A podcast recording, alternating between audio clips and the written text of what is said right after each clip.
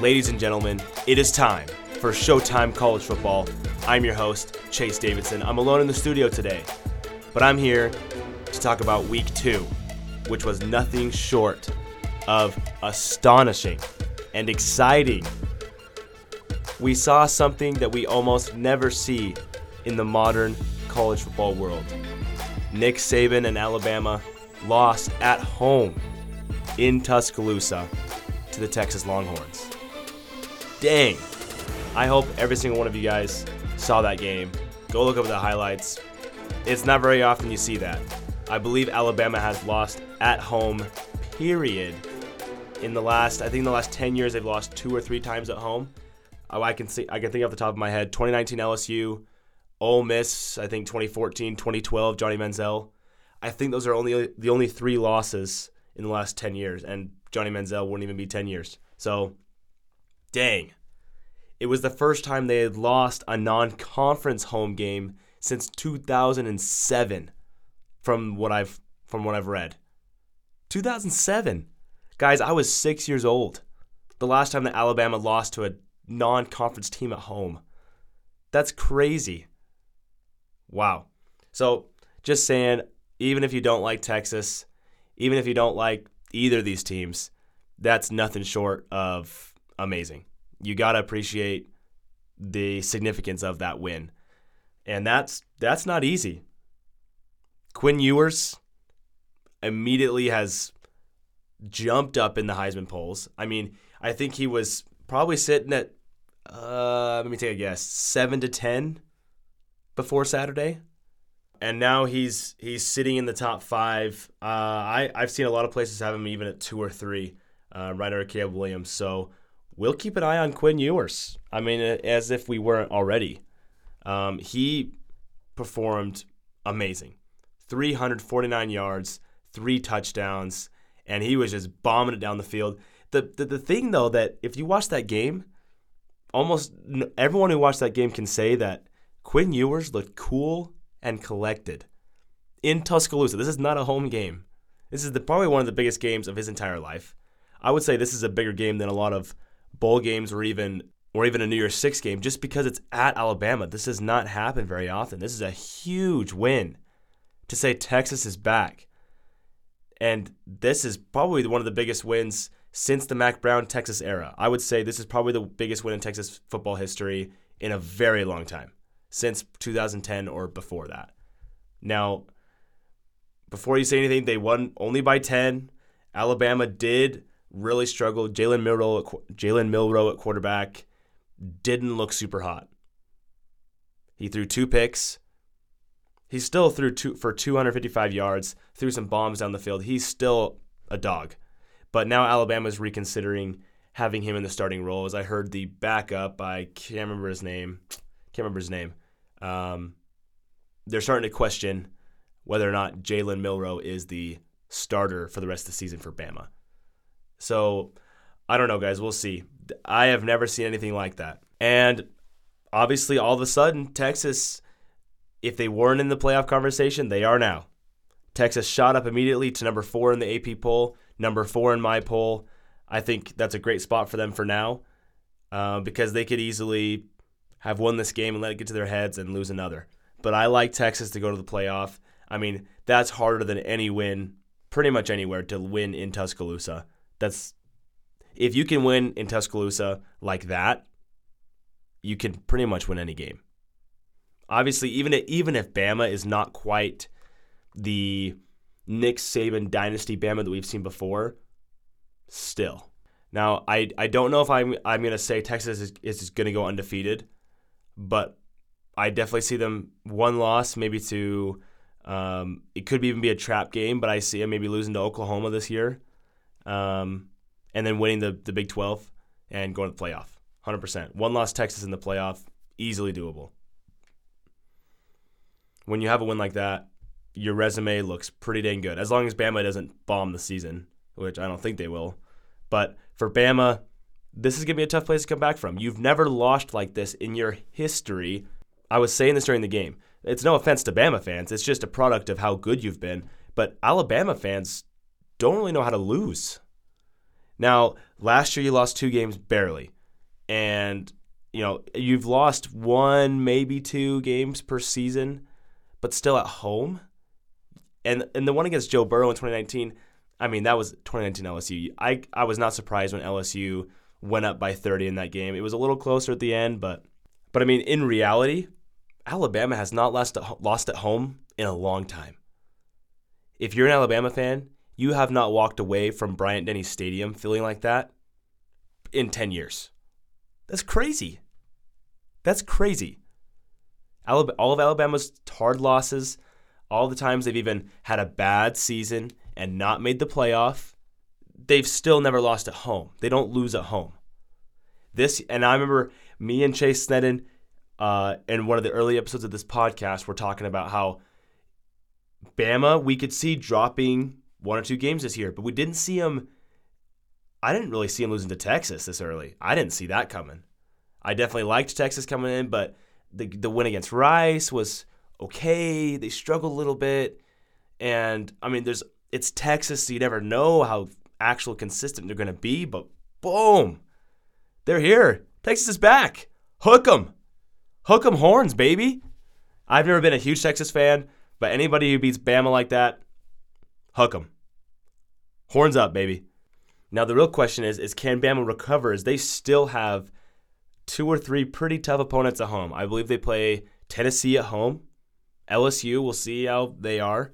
So it's not going to be easy. They play also Ole Miss at home, I believe.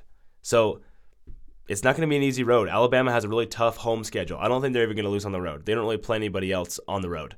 Just a normal SEC West schedule.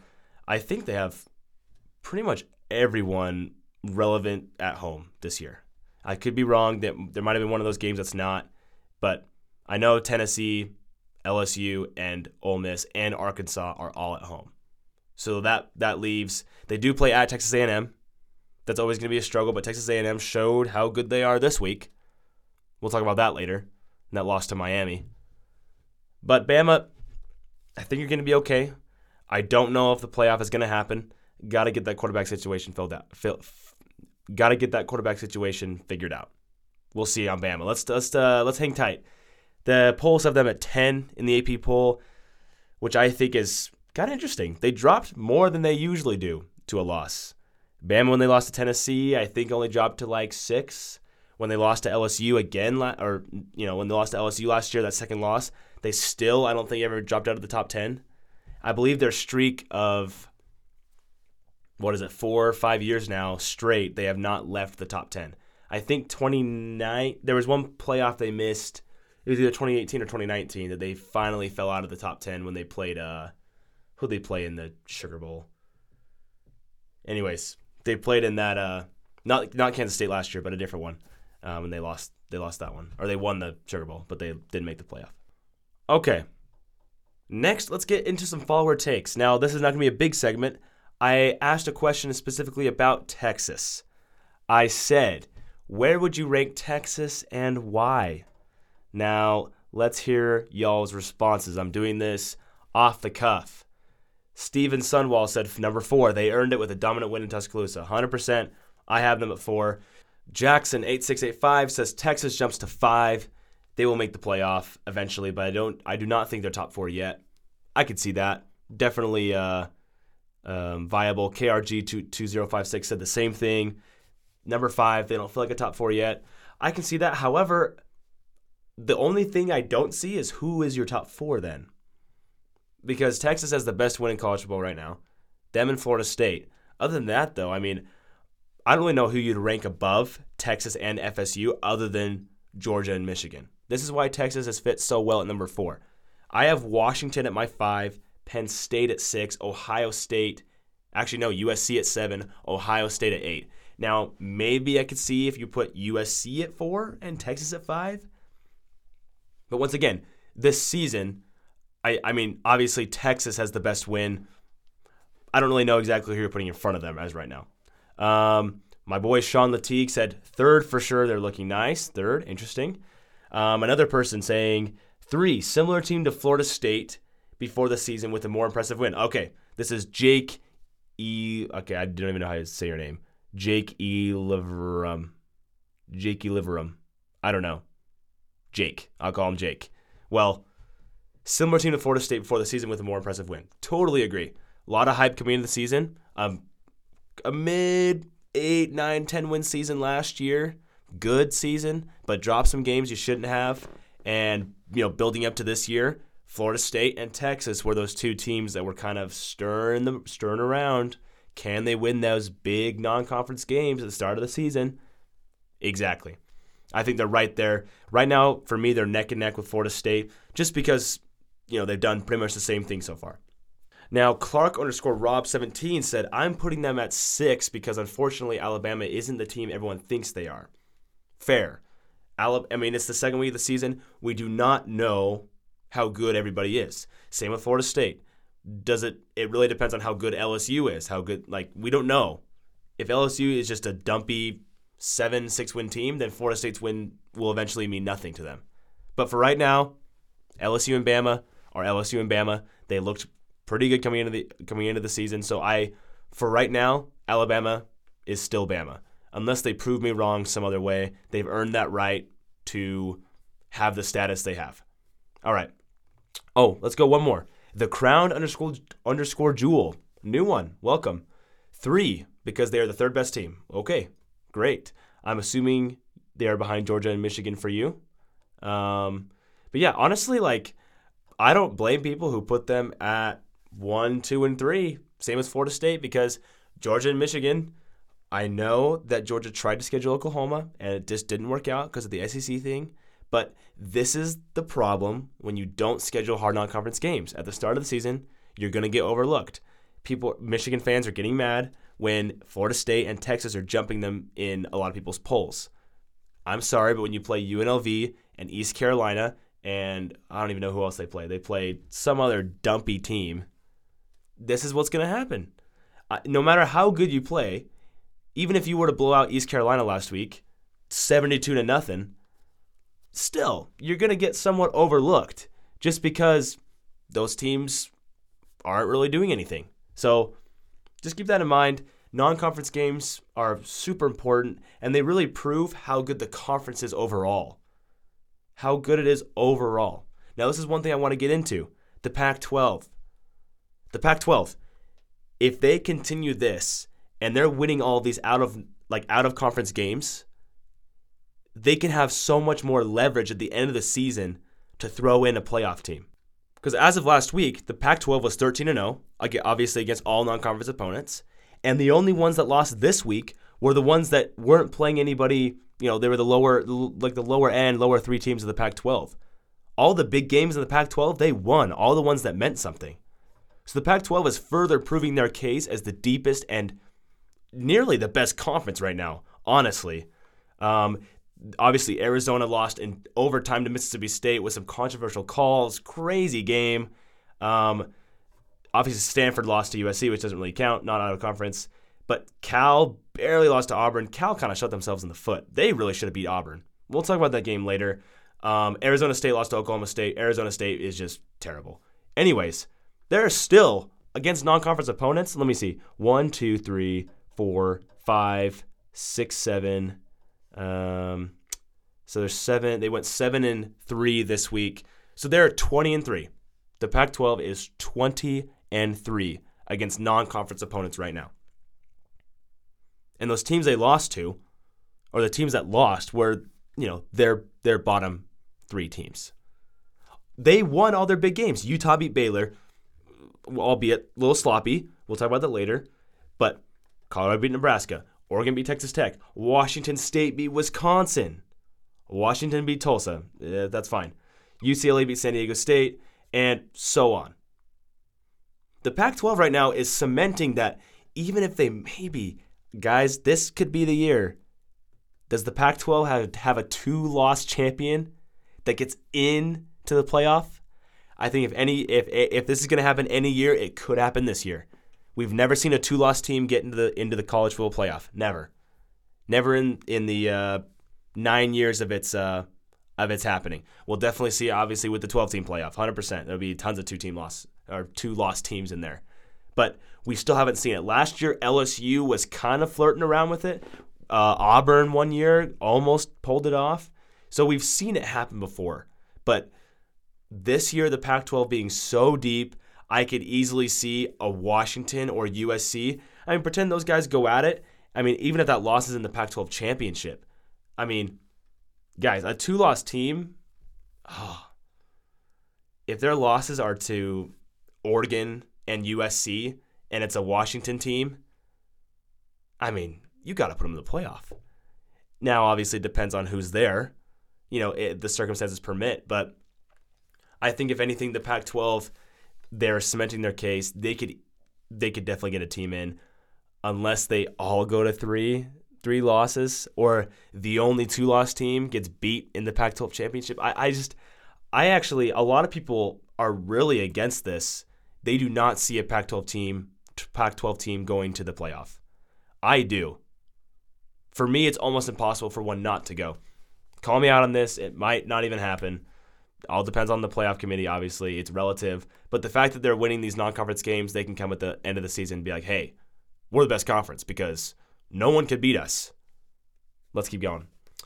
Um, channeling into that, Nebraska, Colorado. Colorado, we have to start talking about it. Colorado is a Pac 12 championship contender. They are. Now, I'm not saying to win it, to go to the Pac 12 championship, they're definitely going to be flirting with that bid. 100% at this point. Now, some people are not quite on the train yet. They've woken up to Colorado and Deion Sanders. I am on the train. Get me on that train. I'm ready. I'm on Team Prime. Let's go, Colorado. I love it. I have them at 13 in my poll, which is, I know it's very high. I know I'm delusional, but I like them. I like the moxie they have. I like the spirit with, with, with, with which they play. I think with the confidence and swagger they play with, obviously they have an enormous target on their chest, almost more than USC just because of the media. But oh man, Colorado USC is going to be a dogfight. Actually, not a dogfight. It's going to be a shootout. It's going to be 70 to 63. Caleb Williams wins with seven touchdowns. We'll see about that.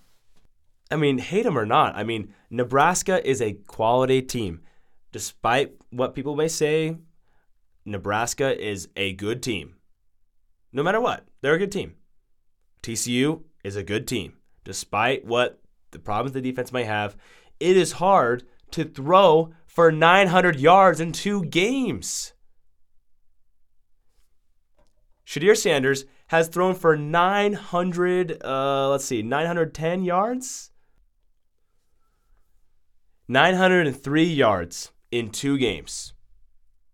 That's number one in the nation among Power 5 QBs. You know who's number two? Caleb Williams. Caleb Williams has played another game. Caleb Williams has played three games. Insane.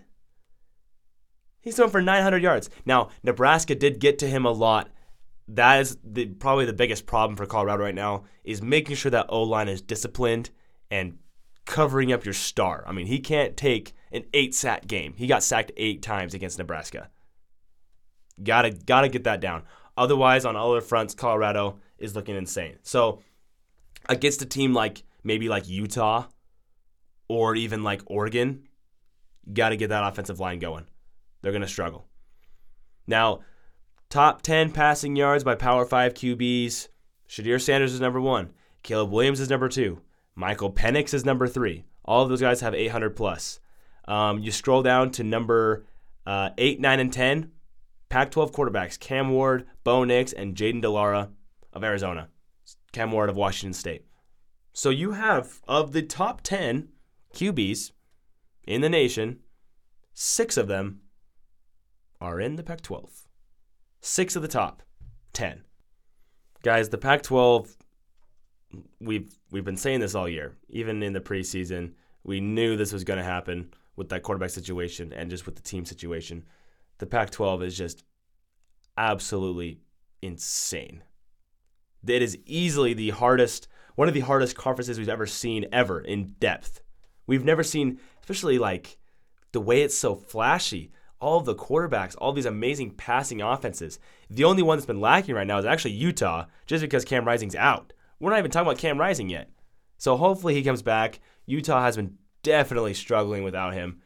I really pray they get him back. It'd be awesome to see him playing and putting keeping Utah undefeated. Let's stay on the Colorado Nebraska subject. Number 22 Colorado, one at home in Boulder. Some obviously some flashy plays for uh, for Colorado and Shedeur Sanders and Travis Hunter. Gotta love to see it. Now Nebraska and Matt Rhule, head coach Matt Rhule, they got some questions to answer as quarterback Sims was uh, a turnover machine. I believe he fumbled or or threw picks. I believe he threw four times. He threw one pick, and I think he had three fumbles. Now I can't remember if it was three or four. Guys, it was bad. Threw for 106 yards. Uh, not the best. Obviously, Nebraska definitely loves to move the ball on the ground a little more, but you got to get something at quarterback. They even put in um, some other options to try and get something going, but Nebraska, I thought this was going to be your year to come back. I think it's going to take a little bit longer. Don't worry, you're in good hands with Matt Rhule, but it's going to take a little longer than that. But that stadium in Boulder was rocking. That was my, I put that on my Instagram at Showtime CFB for the best crowd of the week. Best home environment because Boulder has not seen that kind of crowd in a long time. Long time. And it was electric. You could tell. I mean, the fans were just ready to erupt at any play. There is, oh, that's awesome, guys. That's some good college football. Colorado, Nebraska. I love it. Now, I think Colorado probably played their a really bad game. They did not play that great of a game. Still won 36-14, but Nebraska did not play that great either. Very sloppy game. So hopefully Colorado can clean it up this week against Colorado State. Let's look forward to Colorado's schedule. They have they do have a break next week. Colorado State, get everything situated, get a little more, you know, settled down. Everything settled down. But after that, they go to Autzen Stadium in Eugene, Oregon, play number 13 Oregon and Bo Nix. Seven days later, they play USC. Oof. Then they play Arizona State and Stanford, have a few easier games in there. Then they play three more ranked teams. Actually, they play like four more ranked teams. They play at they go out to the Rose Bowl, play UCLA, then they play Oregon State at home. They have Arizona, then they have Washington State and Utah. They play six ranked teams from now. So they play seven, including TCU. Now, I don't know if all those teams will be ranked at the time, but I guarantee you Utah, Oregon State, USC, Oregon, and either UCLA or Washington State will be ranked. So they're going to play five, at least five ranked teams. Good luck, Colorado. I'm on your I'm on the train. I'm on the hype train. But uh that's a tough one. You got a gauntlet ahead of you, and uh, I definitely do not see them winning all these games.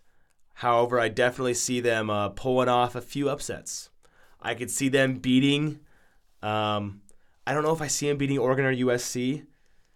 It's going to be tricky, but I could definitely see them being maybe a UCLA. You know, obviously Arizona State, Stanford, Arizona. They beat those three easier games. I can maybe see him winning against Washington State, maybe. Maybe even pulling off an upset against Utah. I don't know. But Colorado, you got two wins. You you might have three after this week, and uh, getting getting four or five more wins is gonna be pretty tough. So uh, let's just say my ceiling for Colorado is probably a nine win season. Floor, uh, seven win season. Um, despite me being on the hype train just because the, the Pac 12 is week in, week out. I mean, you finish the season with six ranked teams. That's tough. And then also Oregon and USC back to back. Most of those games are away games too. Most of the ones they play ranked are away. So, yeah. And to end this Pac 12 segment, I asked our followers about the Pac 12. I asked you guys, um, can the Pac 12 team make a playoff this year? I already talked about it. Um, let's see what y'all said. Um, there's a few possiblies. A lot of people said Washington. A lot of people just answered Washington will do it. Ryan Dot Mortensen said Utah. Um, Jackson eight six eight five said not with how competitive the Pac-12 will be. I can't see a team making it out with one loss. Yeah, um, a one-loss team in the Pac-12 will be in the playoff, hundred percent. And then, like you said, maybe a two-loss team.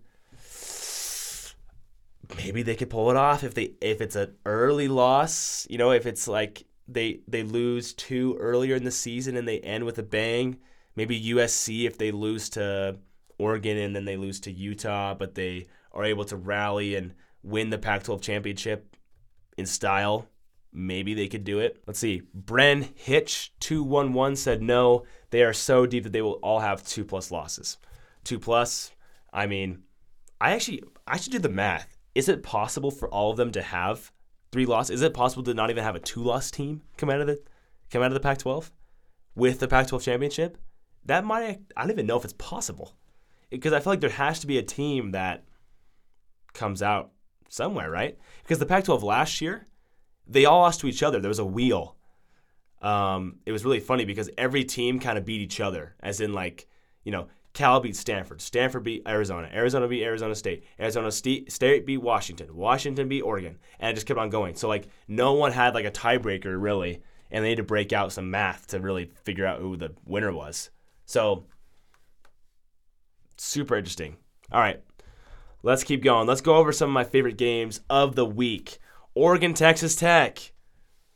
What a game. Now, I had Texas Tech ranked very high coming into the season. I loved them.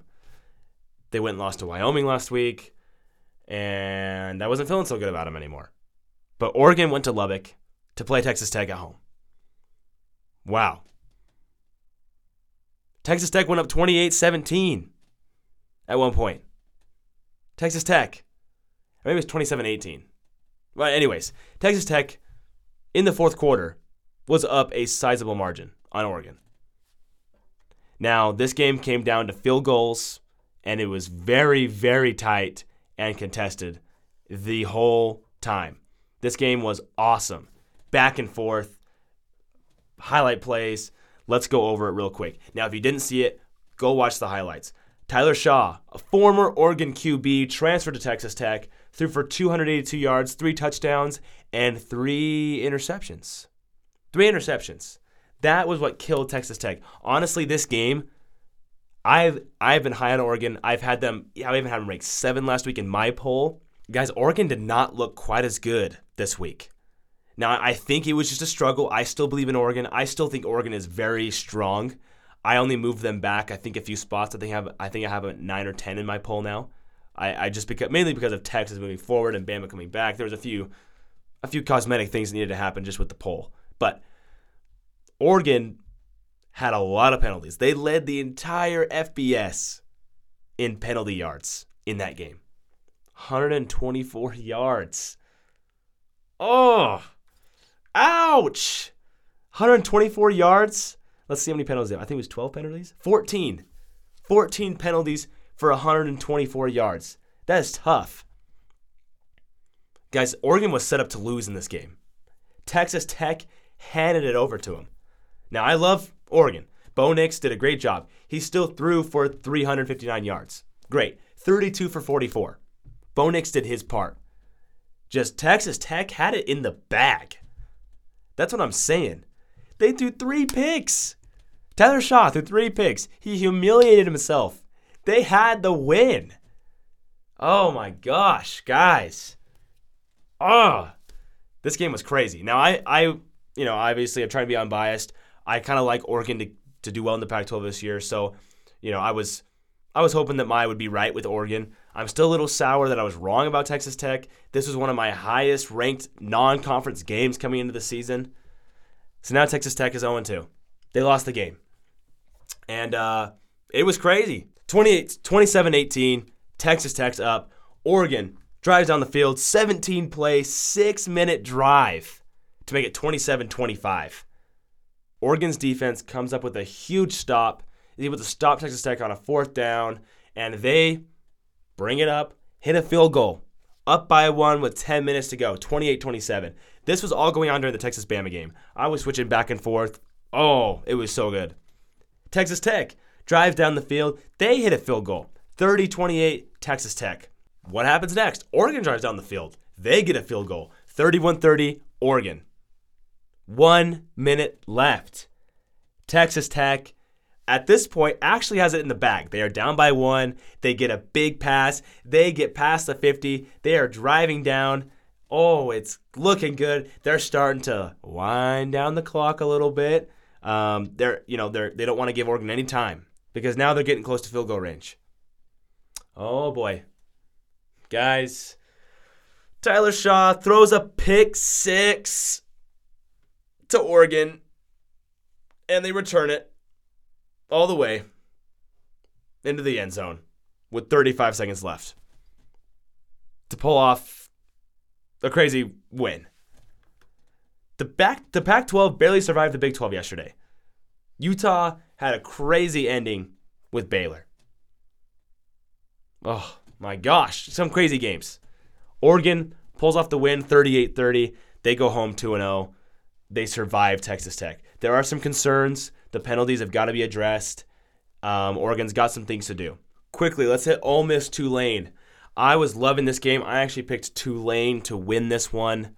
Uh, but alas, the scoreboard does not show it.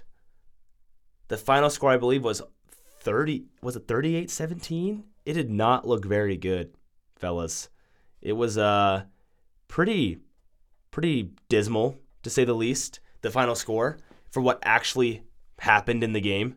Um, the final score was 37 20. 37 20. You know what score was at halftime? 17 7, Tulane. Tulane was up 17 7. They were dominating with a backup quarterback. Michael Pratt, Tulane's quarterback, who was perfect last week, wasn't even playing. Weren't even playing. Or wasn't even. Bleh. Wasn't even playing. And Tulane was mopping the floor with Ole Miss. Ole Miss could not do anything on offense. And Tulane was looking like they were probably going to win just because of how it was going. And then all of a sudden, Ole Miss kind of turned the Jets. They started scoring, and it was really close. For a long time, it was 17 14. So, just giving some context, this was not a blowout. 37 20 was not accurate to the score. Kai Horton, the backup for Tulane, was slinging it. Jackson Dart turned it on, and uh, Miss started doing their thing and Tulane, for some reason, just could not get down the field anymore. They were able to finally get one drive. They got stopped at the 10.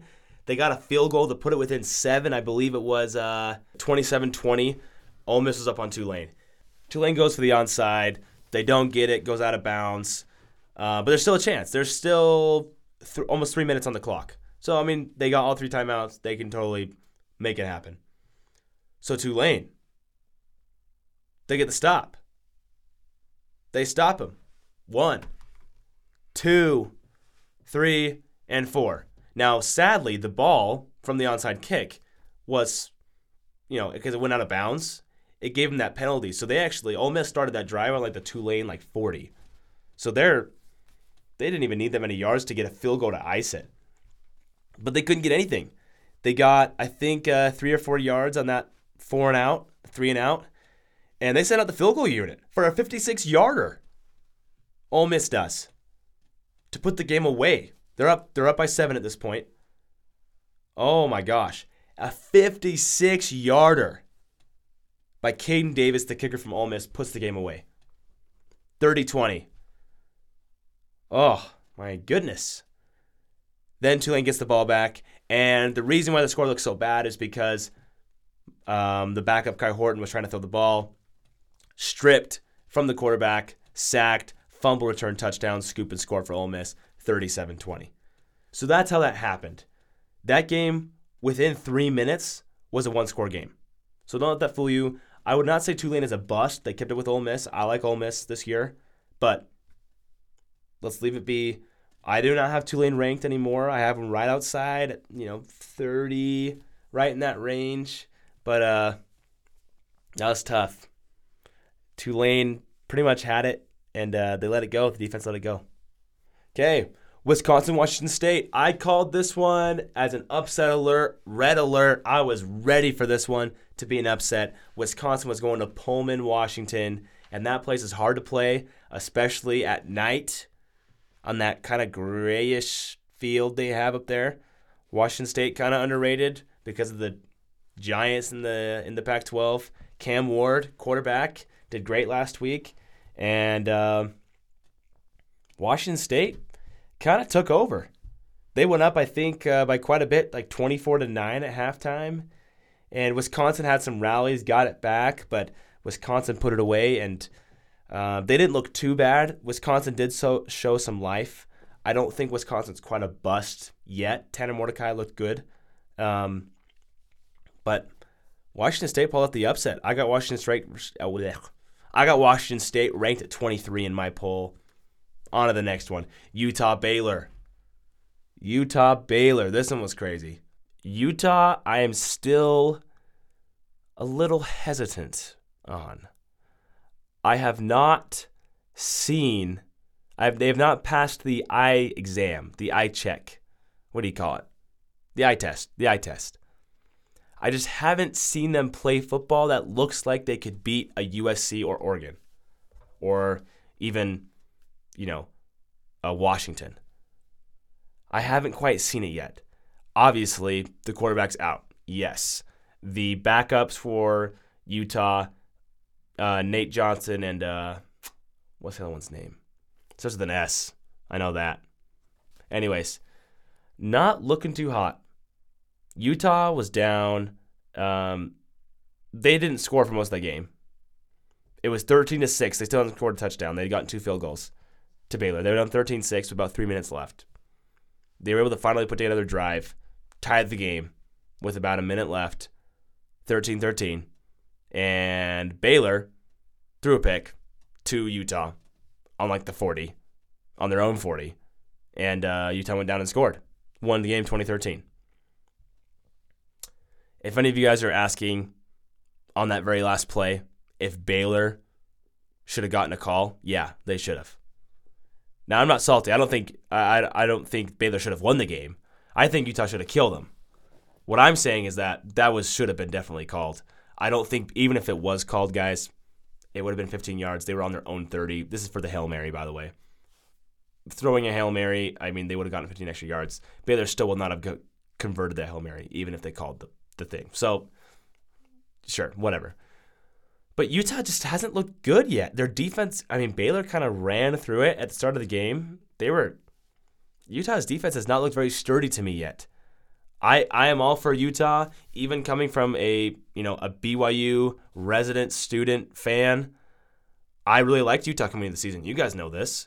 I was like, yeah, Cam Rising, baby, let's go. I got Utah being really good this year. Their schedule's hard, but I got them winning Florida, Baylor. I, I think I think they can definitely pull off some wins and maybe make the Pac-12 championship again. I wasn't anything, uh, you know, I, I my my thoughts on them have actually gone down, even though they've played Florida and Baylor. Yeah, they've won. They've beat 2 0. A win is a win. Yes, a win is a win. They won. There's a reason they haven't dropped 2010 rankings in my rank. If they lost, they would drop. But they have slowly gotten passed up in my rankings, even though they are playing good teams, Florida and Baylor which admittedly are not that great of teams. Utah has done so in a fairly sloppy fashion. Even against Florida, the 24 to 11 just didn't look very good. It was pretty much Florida shooting themselves in the foot, and it was kind of the same thing here with Baylor. I'm still just not impressed with what they're doing. They're still, I think, 13 in my poll. Great. They're still 13. They have a hard enough schedule that they will definitely prove themselves. We will see what Utah's made of because they have a great hard schedule. And I, Utah, I applaud you for scheduling Florida and Baylor. Obviously, you did not know that they were kind of going to be busts this year, but I love it. That's what college football is about. I respect the heck out of Utah for scheduling those two games. Major respect. So, no hate for beating Baylor, but still got to clean it up. I'm not impressed by how you've done it so far. All right the grit. Obviously, obviously the grit and the way you won was awesome, but still, in a Pac-12 environment, I the way you're playing right now, I don't see you winning.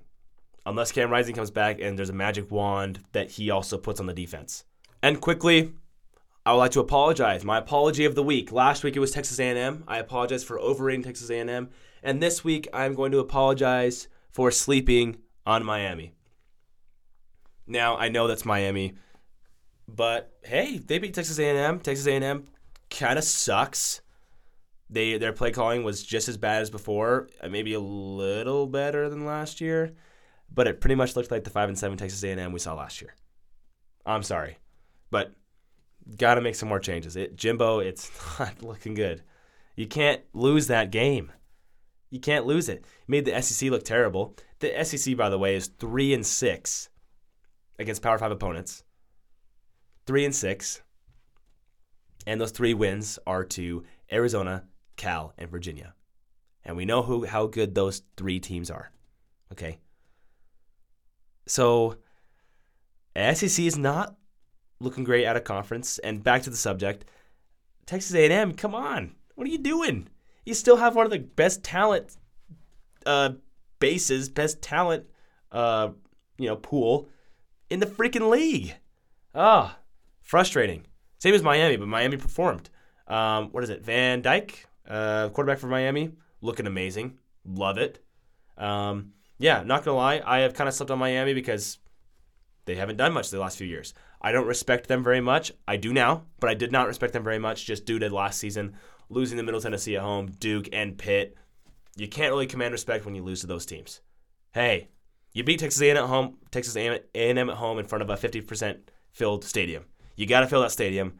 You got to do that. Come on. Let's fill the stadium. Get people caring about football again in Miami. But uh, respect. I ranked you guys 25 in my poll. I'm liking it. I'm liking what I'm seeing from the ACC. And for next week, week three, um, we're going to be doing a full predictions episode with my guy Sned. We're going to be finally filming another episode. Filming, as in video, filming, visual. Another face reveal. Um, I've been doing this just on audio because I am. Uh, it's really hard to do video, guys. And when I'm by myself, sometimes I don't feel like doing it. So uh, I've been doing audio for right now. we will get the video back going up again soon with those predictions. But uh, my BYU Cougars traveled to Arkansas, SEC country, to play the Razorbacks. We'll see how that one goes. Uh, I don't. It would be uh, we'd call it an upset if we won out there. Arkansas is looking pretty dang good. I have them ranked in my poll at 24. Um, they barely fell out of the rankings in the AP. They are 26 or 27. But yeah, guys, I'll see you guys this week. Week three, there are still some good games. Not quite the flashiness of week two. Week three, we kind of got an intermission for some teams to reload, but there are always going to be good games. It's college football. Just because it's not Texas Bama, there's going to be some other good games. You just got to know what to look for. Some people just look for those numbers on the side of the teams and say, oh, this is a good game. No, no, no, no, no, no, no. UCF, Boise State, you guys see that game? Oh, yeah, okay. That game was awesome. UCF won by a walk-off field goal. I actually really like UCF. I think they're going to be ranked pretty soon here. I like them. But uh guys, week three's got some good games. Predictions, everything. Next episode. All right, guys. Chase signing off. See you guys next time.